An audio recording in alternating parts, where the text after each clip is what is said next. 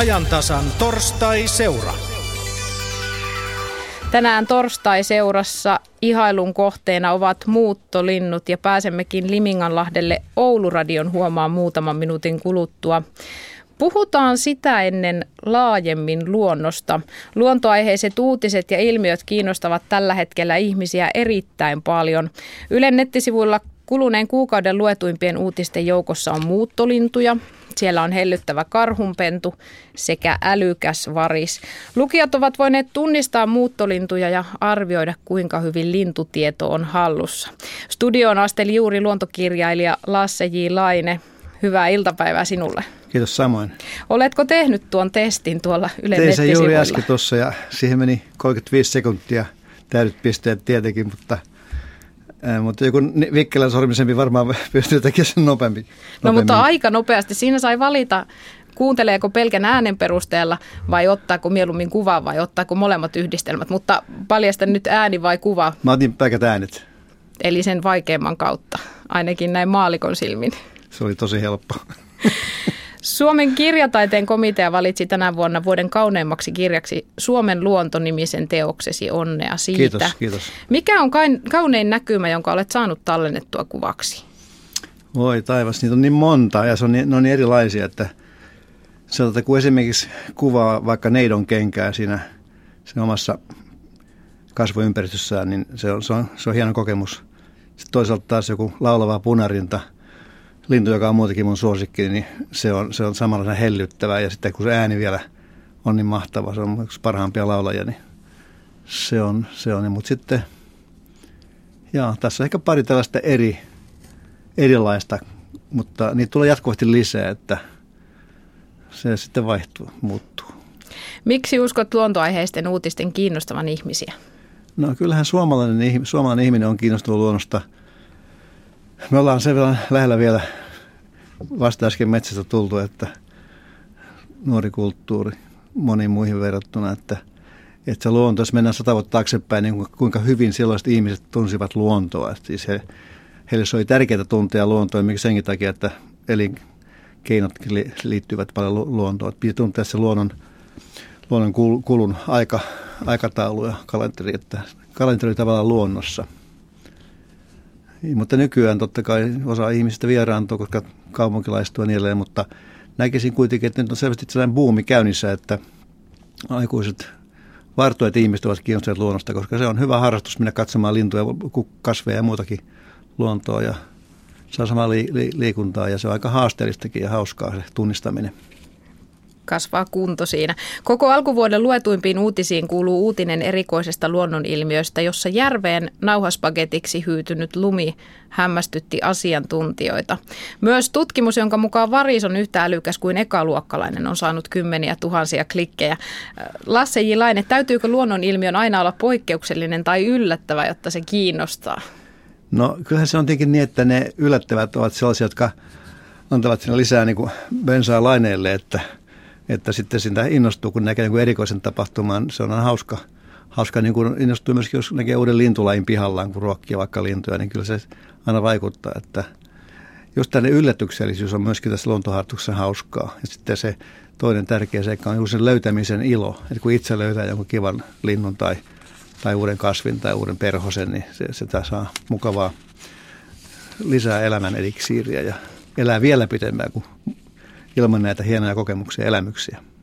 Tästä päästään näihin hellyttäviin eläinvideoihin, joita netti on pullollaan. Jos videossa esiintyy suloinen kissa tai pikkuinen koiranpentu, niin ihmiset katsovat innoissaan sitä ja kokevat mielihyvää. Video Ranuan suloisesta karhunpennusta on kerännyt runsaasti katsojia Ylen netissä ja se tiedetään, että jos eläimiä silittää, stressi poistuu.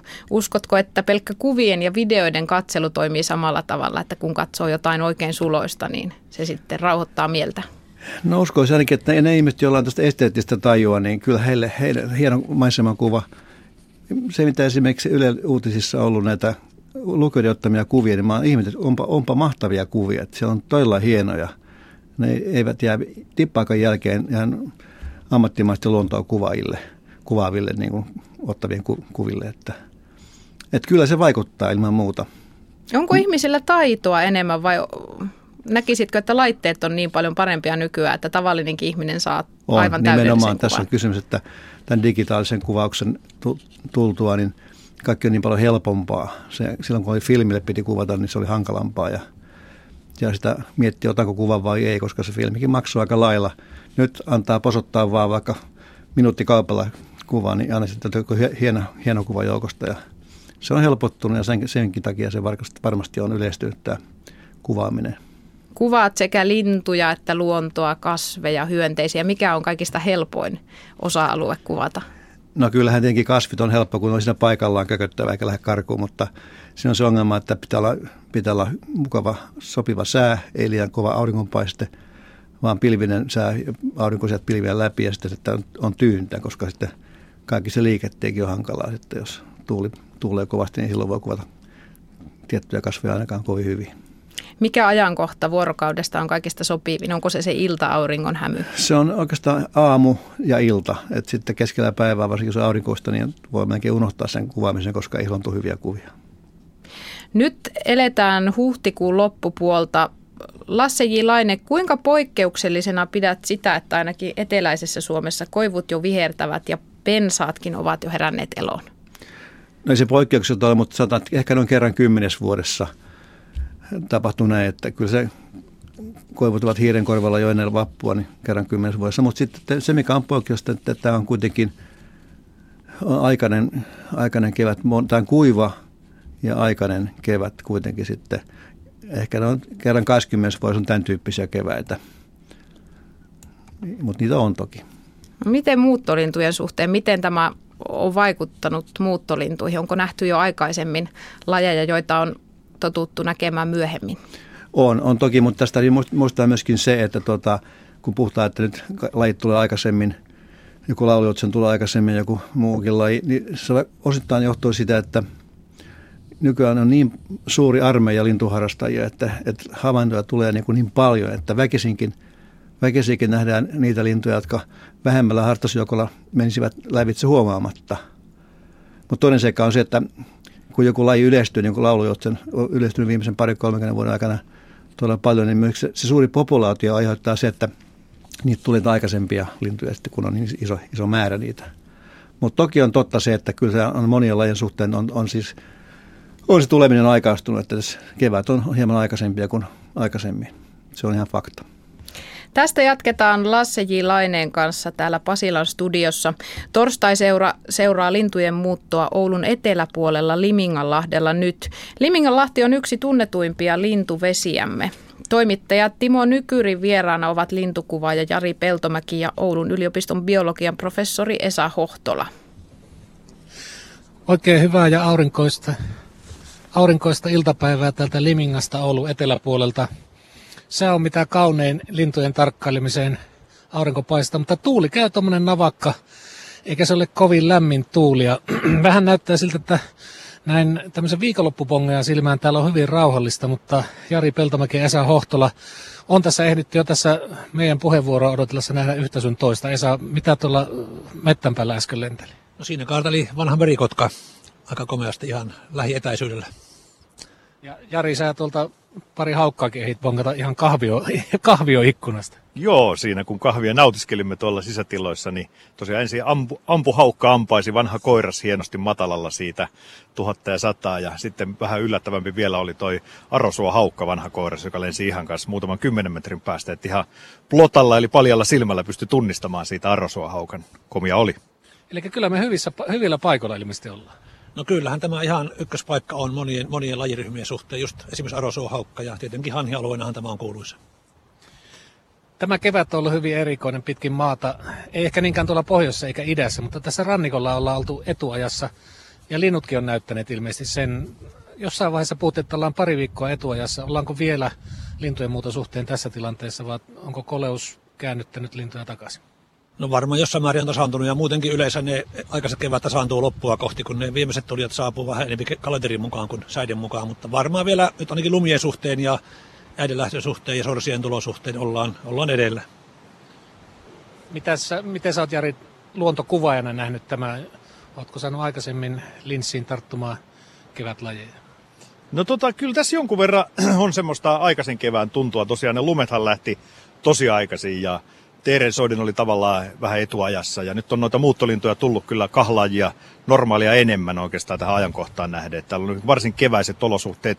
Tietysti haittapuolella tämmöisessä aikaisessa keväässä on ollut se, että kun lumet meni niin aikaisin, niin oikein kunnon tulvia ei ollut missään. Ja nämä tulva-alueet ja tulvapaikat on tärkeitä muuttolintujen niin kuin ruokailu- ja levähdyspaikkoja. Et nyt on hyvin kuivat noi pellot tuolla ja näyttää, että noi hanhet on, mitä täällä vielä nyt on kuitenkin satoja hanhia, ne on siirtynyt tuonne rantaniityille ruokailemaan. Et siellä on ilmeisesti hyvä kosteusolosuhteet ja sieltä löytyy paremmin ruokaa nyt sitten kuin noilla, noilta kuivilta pelloilta. Jos hanhia mieli nähdä, niin ilmeisesti kannattaa tässä rannalla käydä ja melko pian. No kyllä joo, että se varmaan päämuutto on jo kohta menossa ohi ja, ja tota, vielä seitsemänkymmentäluvullahan se huipentui yleensä vappuna se hanhien muutto. Se on aikaistunut vuosi vuodelta ja varmaan viikonloppuna kannattaa kiirehtiä, jos aikoo hanhia nähdä. Lintukuvaaja Jari Peltomäki ja biologian professori Esa Hohtola, te olette niin kuin veteraaneja lintujen bongauksessa ja lintuharrastuksessa. Olette tehneet siitä itsellenne ammatin, mutta mistä se Esa esimerkiksi sulla lähti tämä? Oletko sä kiinnostunut biologiasta vai linnusta vai ylipäätänsä sulla oli kiikarit jo lapsena? No joo, siis kyllä kun minä olin lapsi, niin semmoinen lintujen pesien etsiminen ja kilpailu siitä, kuka tietää osamman pesää, oli ihan yleinen pikkupoikien harrastus. Toista on nykyään. Ja sitten siitä vähitellen yhtäkkiä huomasin ja sain jotakin virikkeitä, että niitähän voisi vähän vakavammin katsoa, tehdä muistiinpanoja, mitä lintuja näkee. Ja vähän spontaanisti harrastin siellä poikavuosina muutaman vuoden. Vähän yksin, en kertonut kaverillekaan oikein, että mä vähän niin kuin lintuja harrastan ja teen muistiinpanoja, mutta kun tuli Ouluun opiskelemaan, niin tilannehan muuttui täysin, että lintumäärä ja lintuharrastustoverimäärä kasvoi aivan räjähdysmäisesti. Miten Jari, sulla, kuinka nuoresta sinä olet, sinä olet lintuja tiirailut? Joo, no mulla vähän on Porista kotosi, ihan kaup- kaupunkilaispoika siis, mutta sitten Eno harrasti metsästystä ja Eno, Eno vei mut tonne luontoon sitten ja Eno tunnisti jonkun verran lintuja ja sitä kautta mä kiinnostuin itsekin sitten ja muutama sukulaispojan kanssa käytiin. Mäkään en kehdannut kavereille kertoa sitten seitsemänkymmentäluvulla, että mä olin sellainen vähän toisella kymmenellä oleva koulupoika ja siellä sitä tuli sitten sotkettua pitkin, pitkin tuota Yytterinniemeä polkupyörällä ja siellähän on, voi sanoa, että näin Näin nykyään parikymmentä vuotta Limingassa asuneena, niin Porin seutu on kuitenkin sitä toisiksi parasta lintuseutua Suomessa, että Oulun seutu ja Liminka on, on Suomen parasta seutua ihan ehdottomasti.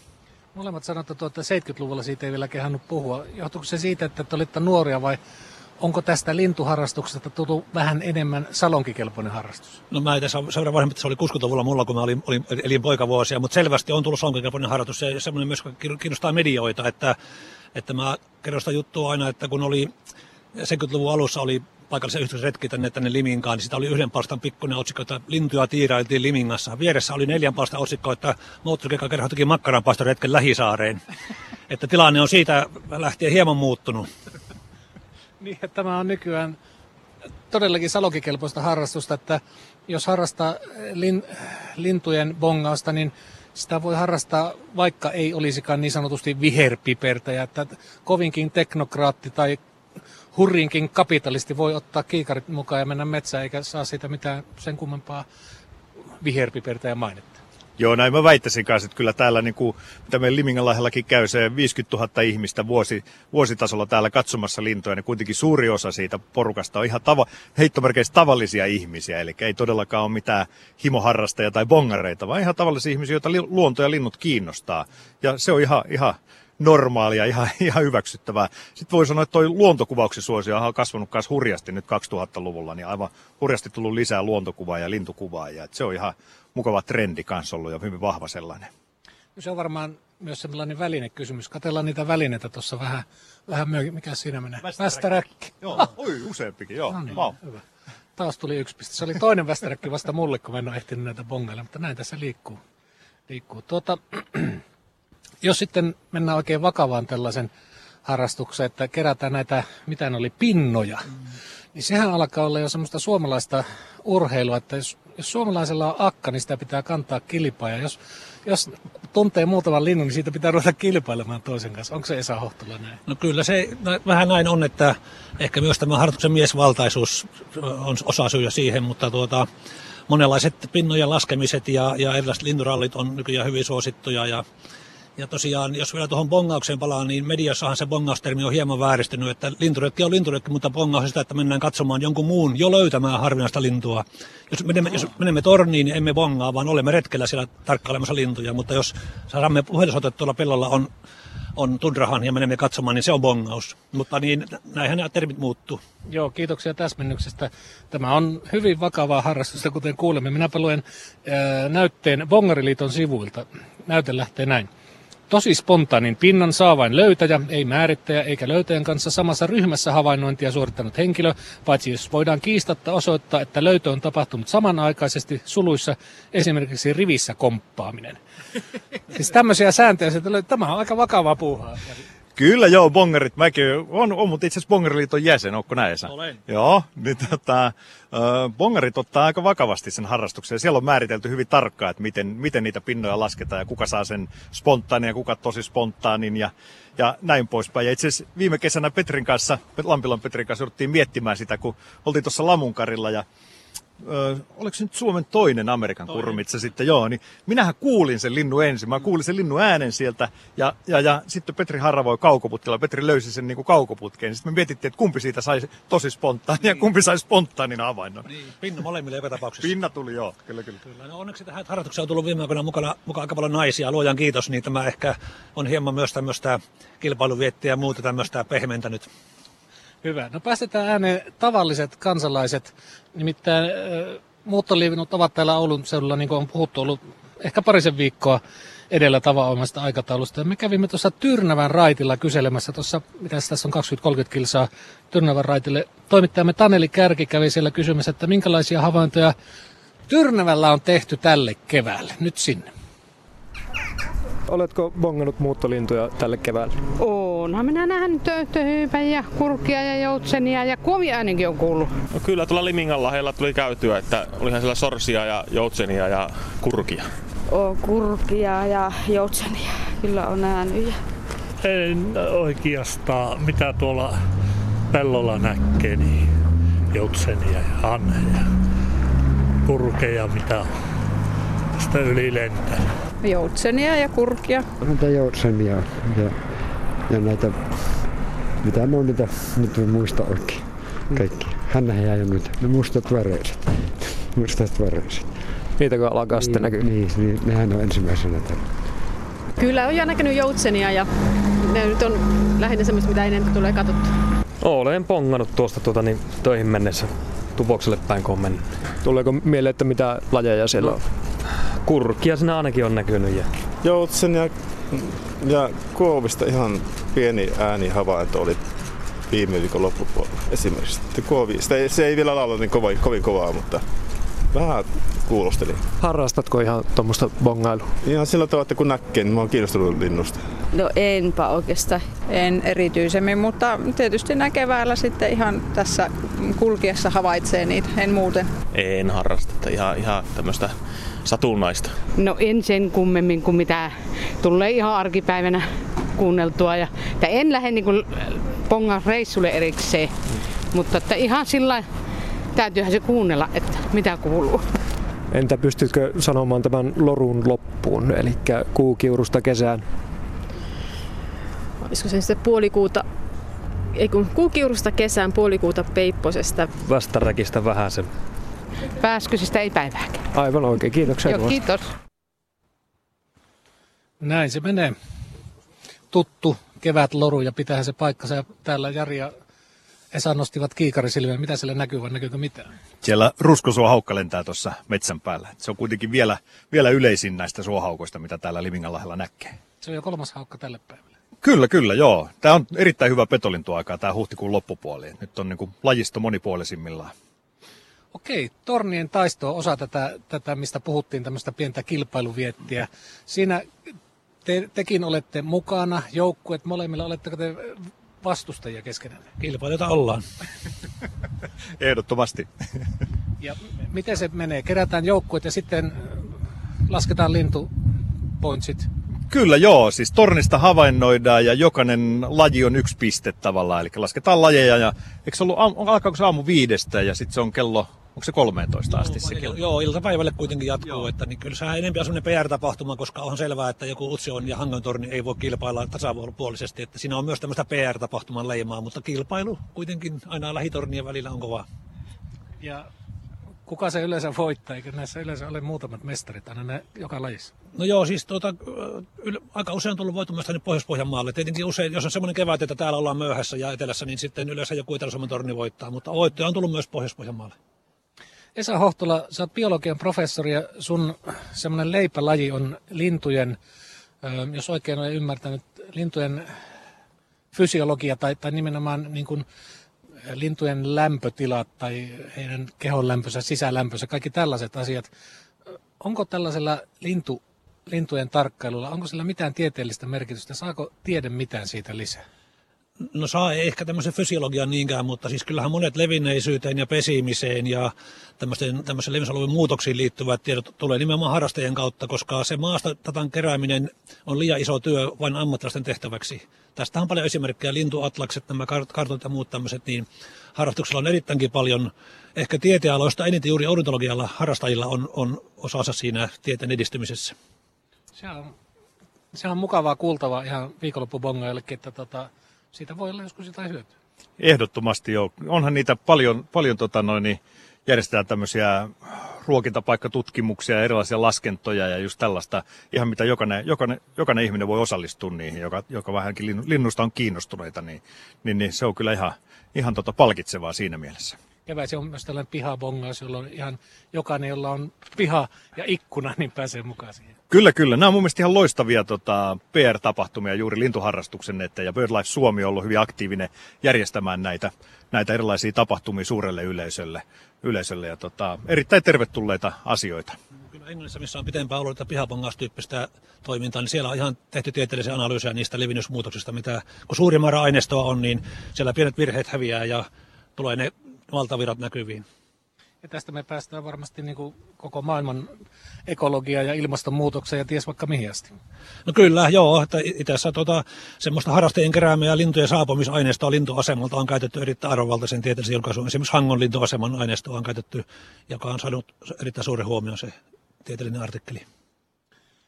Me pidämme hetken taukoa täältä Limingasta, lataamme akkuja Jari Peltomäen ja Esa Hohtolan kanssa ja siirrämme sinne studioon. Jari, sulla oli Lasselle joku viesti täältä Limingan hienolta lintuvesiltä.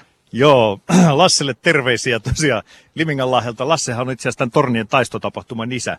isä ja tota, ö, kysymys Lasselle, sä oot reissannut paljon maailmalla lintujen perässä, taisit juuri tulla Turkista. Kerroit tuossa aikaisemmin puhelimessa. Paljonko on Lassella, Lasse sulla maailman pinnoja tällä hetkellä? Jaa, mä en ole nyt vähän aikaa kyllä laskenut, että mä veikkaan, että se on siinä jotakin, olisiko viisituhattakahdeksansataa siinä paikkeilla, että, että tota, aika harvaa niitä tulee, tulee en, enemmän, tipahtaa muutamia per retki nykyään, että jolloin johonkin ihan täysin uuteen paikkaan sitten menee, että, että mä en sillä tavalla niin kuin niitä jahtaa ihan Niin kuin, niin kuin ihan oikeat bongarit, vaan mä tuota, sitten menen johonkin paikkaan ja se mitä näkyy, niin se näkyy sitten. Että. Pasilassa on siis vieraana luontokirjailija Lasse J. Laine. Tuossa sisäpiiriin kuulumaton havaitsi useampiakin termejä, joista ei ymmärtänyt, mitä lintubongarit tai lintuharrastajat keskenään pallottelevat. Mitä ne tarkoittivat? Onko joku oma slangi olemassa? No, lintuharrastajilla on tosiaan oma, oma slangi ja se, sehän kehittyy jatkuvasti, että aina nuoremmat sukupolvet keksivät sitten niin kuin uusia nimiä näille linnuille. Esimerkiksi sanotaan joku tällainen kuin lyhytvarvas kiuru, joka on aika hankala pitkä nimi, niin se on lyvaki. Ja tuotaan kaksi, kaksi kirjainta niistä jokaista sanasta, sitten se on lyvaki. Tai mustakurkku, mustakurkku uikku, mukuru. kuusikymmentäluvulla jolla mä itse aloin harrastaa lintuja, niin tietenkin tällaisia ei ollut, mutta nuoret keksivät tällaisenkin. Mutta sitten useat, useat tuota nimet näistä nicknameista, eli siis kutsumanimistä, niin tulevat tästä tieteellisistä nimistä, että esimerkiksi Carduelis spinus, niin sieltä tehdään spinari, se on vihervarpunen.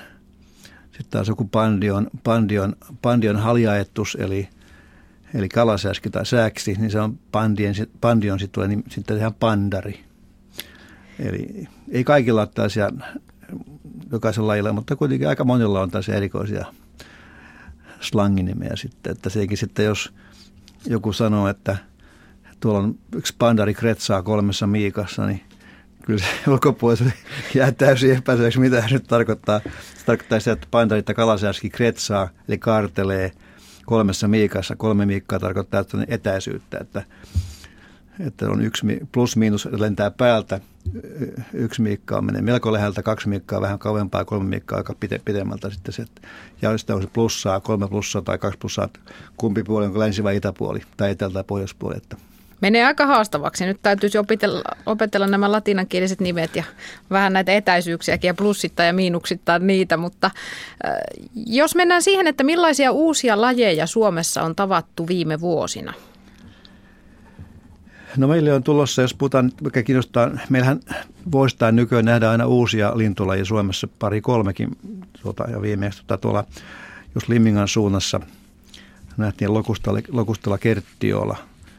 Eli mikä sen suomalainen nimi nyt olikaan, se tota, lokustalla kerttiola, se on sarasirkkalintu, jota jo kauan aikaa oli Suomeen odotettu ja se nähtiin siellä tosiaan rengastuksen yhteydessä ja mutta uusia pesimälintuja, niin ne oikeastaan kiinnostaa enemmän, koska siinä on tärke- suurempi merkitys. Niin meillä on kyllä kovasti tulosta arosuohaukka, jossa tänä keväänäkin on tehty paljon havaintoja. Että on erityisen hyvä vuosi sille. Mä uskon, että tänä vuonna arosuohaukkoja pesi Suomessa varmaan joku kymmenen kaksikymmentä paria ainakin. Pieni osahan niistä tietenkin vaan löydetään, koska ne saattaa, ne saattaa pesiä, pesiä niin kaukana mistään teistä, että teillä tiettämättömillä. Toinen tällainen uusla, joka on tullut meillä ihan hiljattain on tuo pikkukultarinta, joka on idästä päin. Mitättömän näköinen lintu ja mitätön laulukin, mutta ja sitten pesittää vielä mität, pesii mitättömillä avomilla heinäisillä niityillä, jos on pikkusen vaan kasvillisuutta. Että nämä on kaksitoista viimeistä, jotka on hyvin onnistunut kotiutumaan Suomeen. Että kyllä niitä pikkuhiljaa tulee sieltä ja että tässä on tietenkin ilmastonmuutoksenkin tekemistä jonkun verran. Tänä keväänä on ehditty jo uutisoida linnuista, jotka lähtivät takaisin, kun lämpimien ilmojen jälkeen sää kylmeni, vai olisiko syynä ollut se, että maa oli niin jäinen eikä ravintoa vielä tullut tarpeeksi? Voidaanko tällaisia lajeja odottaa takaisin, jotka ehtivät jo poistua Suomesta? No eivät ne yleensä kovin pitkälle mene, että tota, kun säät lämpenevät, niin kyllä sieltä takaisin tulevat. Että periaatteessa on niin, että useimmat lintulajit ovat kotipaikkauskollisia, että tulevat vaikka on huonokin sää, niin jos ne ovat pesineet jossakin tietyssä paikassa, niin koiraat varsinkin ne tulevat sieltä samalle paikalle takaisin. Naaraat sitten ovat vähän huikentelevaisempia, että ne eivät sillä tavalla niin paikkauskollisia, vaan ne sitten kun saavat jostakin hyvän koiran, niin jäävät sitten sille, sille tielle. Ja sitten taas on nämä ensimmäistä elinvuotta elävät linnut, siis, jotka ovat edellisellä kesänä syntyneet, niin ne ovat sellaisia jotka, pioneeria, jotka sitten saattavat ihan, vaita ihan uuden tyyppisenkin elimän, elinympäristön. Esimerkiksi vaikka taajaman tai pihan. Ja tavallaan tämä on sitä evoluutiota, että lintujen pitää kokeilla erilaisia paikkoja, missä pesiä, jotta sitten niin kuin on enemmän fleksibiliteettiä, että, että laji menestyy. Moni mökkiläinen on tottunut siihen, että sama pariskunta, lintupariskunta tulee joka vuosi samaan paikkaan. Miten ne linnut valitsevat sen paikan ja miksi ne pysyvät uskollisena sille yhdelle paikalle kuitenkin? No se, se uskollisuuskin perustuu osittain siihen, että tämä lintu, joka on, on pesinyt jossakin paikassa ensimmäistä kertaa esimerkiksi pihassa, niin tämä, tämä lintu tuntee sen, sen ympäristön, että missä on paras, missä se, mistä se saa suojaa, missä se voi viettää yönsä ja mistä se saa ravintoa. Että jos menisi uuteen paikkaan, niin se olisi kaikki tämä sama homma edessä sitten. Ja tällainen lintu aina on vahvimmillaan myöskin sitten siinä omalla pesimäpaikalla, jos siellä tulee kilpailevia koirata, niin yleensä se, joka siinä on jo ollut valmiiksi, niin se niin kuin tavallaan pystyy pitämään puoliaan sitten siinä reviirillä. Ja nämä linnut tuntuvat, että ne tulevat tosiaan saman, jos voi kutsua puolisoksi, niin puolison kanssa. Ovatko linnut pääosin yksi- vai moniavioisia? No pää, pääosin ovat yksiavioisia, että, että moniavioisuus on kuitenkin, se on luultua yleisempää, mutta tota, ja aina tulee uusia havaintoja jostakin laajasta, huomataan, että on, on, on kaksi, kaksi naarasta yhdellä. Mutta monissa tapauksissa on poikkeuksellista kuitenkin. Lasse J. Laine, luontokirjailija. Millaisia valtataisteluita tai taisteluita käydään eri lajien välillä? Aika kovia sellaisia, jotka päätyy toisen lajin yksilön kuolemaan. Esimerkiksi, esimerkiksi kyhmijoutsen ja laulujoutsen niin ovat kovia paikoitellaan kovia riitapukareita sen takia, että laulaotsin on nykyään levyttäytynyt koko, koko Suomeen takaisin niille vanhoille asunsijoille. Ja sitten täällä etelässä niin kyhmiotsenhan pesi vaan tällä rannikolla ja sitten jollakin tota, muutamilla sisämaan rehvillä, lintujärvillä, niin on tapahtumia, joissa, joissa tota, vaikka lauluotsen on hieman pienempi massaltaan kuin kyhmiöotsen, niin on tota, pistänyt niin pahasti, nokkinut niin pahasti kyhmiöotsen ja painut se veden alle niin, että kuimiotsen on, on kuollut. Että, että tällainen kansallislintu meillä on, että se on aika, aika aggressiivinenkin sitten. Pitää tosi huolen sitä omasta tontista, että tänne ei tulla, että tässä on minä ja sillä sipuli. Mutta lajithan voivat myös hyödyntää toisiaan, puolustaa toista lajia. Ei, kyllä se, ei, mä nyt sanoisi näin, että... Ei ollenkaan. Ei, ei kyllä siinä on niin kuin... Ei siinä tunneta mitään lokkarirakkautta, vaan kuin toinen siivekäs vierestä. Et tota, mutta aika paljon tästä komensalismia, eli siis käy, käytetään hyödyksi, hyödyksi toista lajia. Eli tota, usein, jos esimerkiksi joku laulijoutsen on, on penk- penkomassa sitä vedessä syö, syömässä, syömässä jotakin penkomassa, niin siihen tulee muita muita sorsia ja muita siihen vierelle sitten, niin kuin ehkä hyötyvät siitä, että se hämmentää sitä vettä siinä tämä, tämä joutsen. Ja sitten on tällaisia tapauksia, että joku kanahaukka, kanahaukka reviirillä niin saattaa peseä sitten useinkin pohjantikka, joka tavallaan hyötyy siitä, että tämä aggressiivinen ja vahvasti reviiriä hallitseva kanahaukka niin kun pitää loitolla kaikki varpushaukat ja muut tällaiset, jotka saattaisi olla pohjantikalle sitten niin kuin vihollisia, että tällaista hyötynäkökohtaa on, niin jotkut lait vaan sitten ehkä sattuman, sattumalta alkaa pesiä tässä paikassa, missä joku vahvempi laji asustaa jo valmiiksi. Mutta se ei kuitenkaan hyökkää siitä sitä lajia kohtaan. Ei, se on aika jännä, että, sitä on, tällä, että yleensä niin nämä petolinut eivät saa sitä ihan siinä oman pesänsä läheisyydessä, vaan menet vähän pidemmälle sitten. Että, että se, se on niin kuin oikeastaan vaan pitäisi sääntönä kyllä, että näin on. Lintukuvaaja Jari Peltomäki tiesi, että olet käynyt Turkissa juuri ja palasit sieltä. Millainen lintujen tarkkailumaa se on? Turkki on erittäin hieno maa. Mä oon sieltä tosi paljon käynyt seitsemänkymmentäluvulta lähtien ja, ja siellä on paljon, paljon lintuja. Kun se on niin valtava iso maa, niin siellä on hyvin paljon erilaisia elinympäristöjä. Ja, ja tuota, nytkin se Turkin etelärannikolla aika lähellä Alan, Alanian ja tuossa Antalajan välissä. Ja oli aika mielenkiintoista aina aamulla mennä katsomaan, mitä lintuja on tullut sinne Välimeren ylitse Saharan suunnasta ja katsoa, että joka aamu oli ne erilaisia lintuja siinä, siinä rannikon tuntumassa. Ja mukavaa on se, että siellä oli myöskin näitä kirjokerttuja, joita mä itse, itse tutkin tuossa kuusikymmentä-seitsemänkymmentäluvulla parikymmentä vuotta, niiden, niiden biologiaa, pesimäbiologiaa. Vanha tuttu laji. Onko se vanha tuttu laji, joka ei enää Suomessa käy? Ikävä kyllä se, se, se kanta on romahtanut Suomessa ihan totaalisesti. Että. Miksi? No siinä on yksi tärkeimpiä syytä varmaan se, että muuttomatkan varrella on, on, on tätä pyytämistä ja niin paljon, koska mä muistan, kun mä rengastin noin tuhat kirjokerttua, niin niistä tuli viisi löytöä syksy, syksyltä ja ne oli, ne oli kaikki, niistä neljä niistä löydöstä oli Syyriasta ja yksi taisi olla Libanonista, että siellä päin niitä pyydystään muuttomatkalla ja sitten syödään ja jotta yhden ateriaan saa, niin siinä tarvitaan aika monta pikkulintua kirjokerttua, että sitten saat, saa niin kuin sitten syötäväksi. Ja siellä on tosi, se, se lintujen pyytäminen on, siellä on hyvin laajamittaista itä, itäisellä Välimerellä. Kiitos, että pääsit Lasse J. Laine vieraaksi Ajantasan torstaiseuraan. Ei mitään, kiitos itselle. Käydään vielä Yle Oulun seurassa Liminganlahdella. Toimittajana siellä on Timo Nykyri. Kiipesimme tänne lintutornin, tällaisen lasitettuun lintutorniin. Tuolla on merenrannalla semmoinen oikein tuulentuiveruspaikka, mutta tämä on semmoinen mukava paikka, missä voi tuulelta suojassa tarkkailla lintuja. Jari Peltomäki, Esa Hohtola, tehdäänpä tuota saldo tämän päivän linnusta. Ensin nähtiin ampuhaukka. Arosuohaukka, merikotka, ruskosuohaukka. Joo.